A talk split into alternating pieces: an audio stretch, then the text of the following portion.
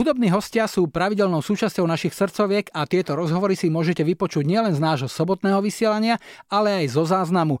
Všetko nájdete v archíve podcastov na webe Express.sk alebo vo vašich mobilných podcastových aplikáciách. Dnes k nám prišiel Mário Kolár, ktorého poznáme ako Kuliho. Ahoj, peknú sobotu. Ahoj Julko, ďakujem ti pekne.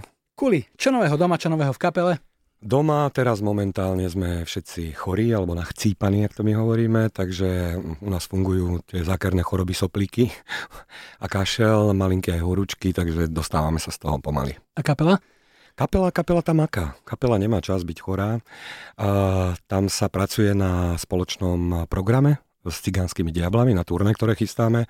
No a potom sa pripravuje samozrejme letný program, nové pesničky, nový album chceme tento rok určite vydáme. Vravel si turné s cigánskymi diablami, to je už tretíkrát, čo idete spolu s nimi. Kedy vzniklo mm. to spojenie vlastne?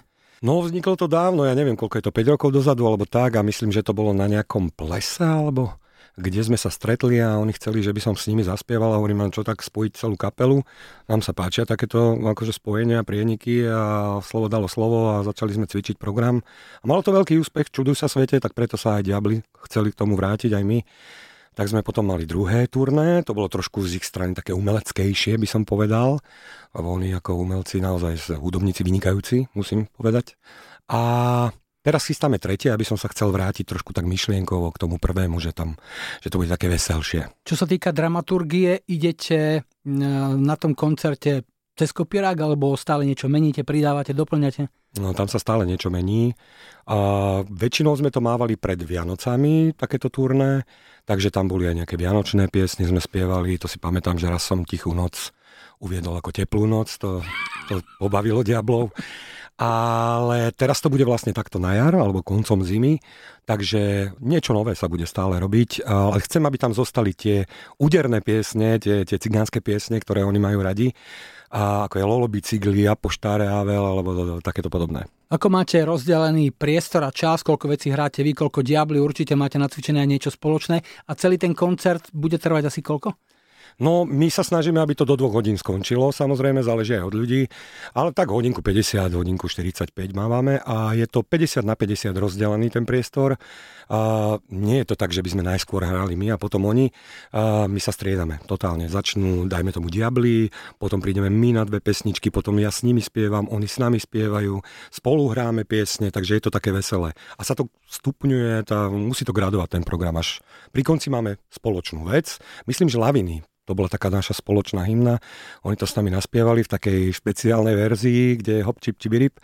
Takže je to taká desmodo diabolská pieseň. Mali ste aj nejaké spoločné nácviky? Stretávali ste sa niekde, lebo výjsť na pódium bez tréningu to by asi nešlo? A vždy musia byť nácviky. My si to cvičíme každý vo svojej skúšobni ten program, na ktorom sa dohodneme, si to rozpošleme, komunikujeme, ale potom minimálne na týždeň sa stretneme a nácviky bývajú väčšinou u diablov, pretože oni majú takú veľkú skúšobňu.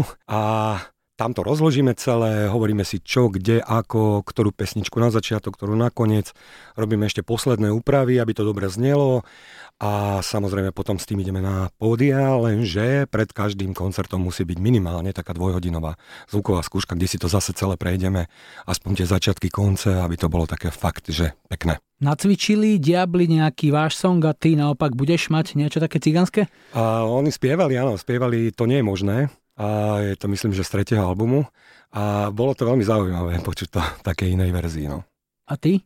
Ja spievam všetko možné s nimi. Cigánsky plač som spieval, Lolo bicykli. Lolo bicykli je napríklad, že červený bicykel, to som mm-hmm. nevedel. A spieval som s nimi aj o poštáre Avel a ešte tam bolo Duj, duj, duj. O, rôzne veci. Ja tam príbehnem, odspievam, idem preč.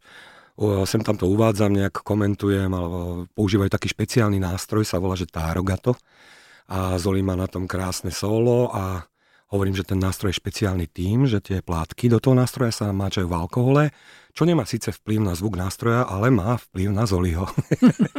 čo by mohlo byť takou vychytávkou, možno vrcholom vašich spoločných vystúpení? Na čo by si tak nalákal divákov? A tá záverečná nálada, pretože tam tie piesne musia gradovať a samozrejme tie najchytlavejšie čardáše a všetko možné. Je tam battle napríklad, je tam náš gitarista s Primášom, s Picúrom majú battle a hrajú, myslím, že Monteo Čardáš, ktorý prechádzal, aspoň na druhom turné to tak bolo, do Krstného otca. Takže to bolo pekné a, a tam si dávajú čo on na husliach, to on na gitare a akože sa hecujú a dokončia to pekne spolu, je to pekné. Turné štartuje? Kedy? Turné štartuje 13. februára, je to v Nových zámkoch a bude to 7 koncertov, končíme 23. februára v Košiciach. My si zahráme vrbu, budete ju hrať aj na turné v nejakej možno špeciálnej úprave? Vrba sa musí hrávať, ale v špeciálnej úprave nebude. Bude tak, ako je na albume, pretože túto pesničku nechceme prerábať. Chceme nechať tak. V tejto piesni sa spomína čoraz aktuálnejšia téma, ľudia sa vďaka technike dostanú kamkoľvek, sú spojení s tisíckami iných ľudí, no paradoxne v konečnom dôsledku sú mnohí aj napriek najnovším výdobytkom techniky strašne osameli a často na sociálnych sieťach neprezentujú realitu, ale len falošné ilúzie a čakajú na lajky. Tento text je prvý, ktorý sa nezrodil vo vašej kapelovej dielni.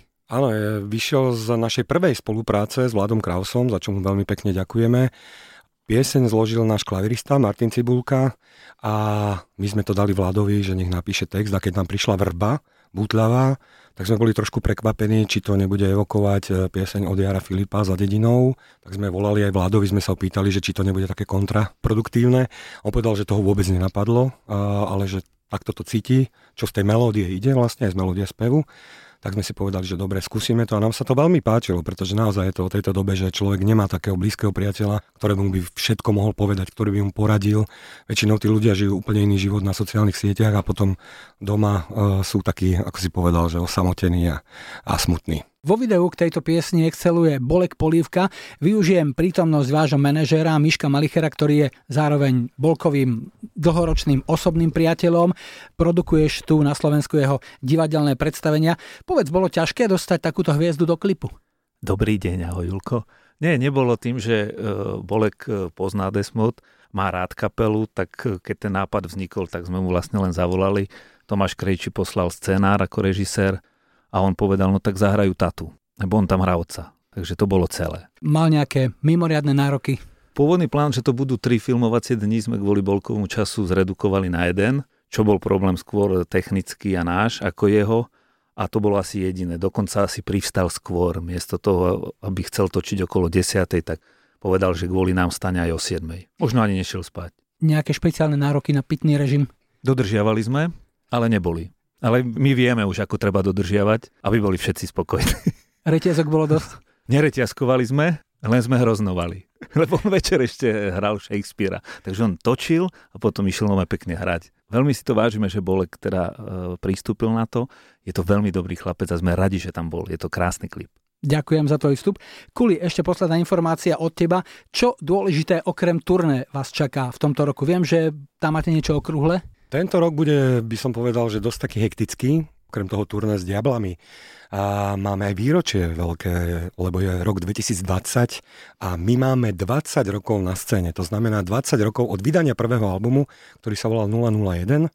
Takže chceme spraviť veľké koncerty, veľkú oslavu, teda jeden taký pompezný a potom samozrejme aj doma v rodnej Nitre a jeden by sme chceli aj pre českých našich fanošikov v Prahe. Ďakujem za návštevu, nech sa darí. Všetko dobré. Ďakujem, ahojte, pozdravujem všetkých.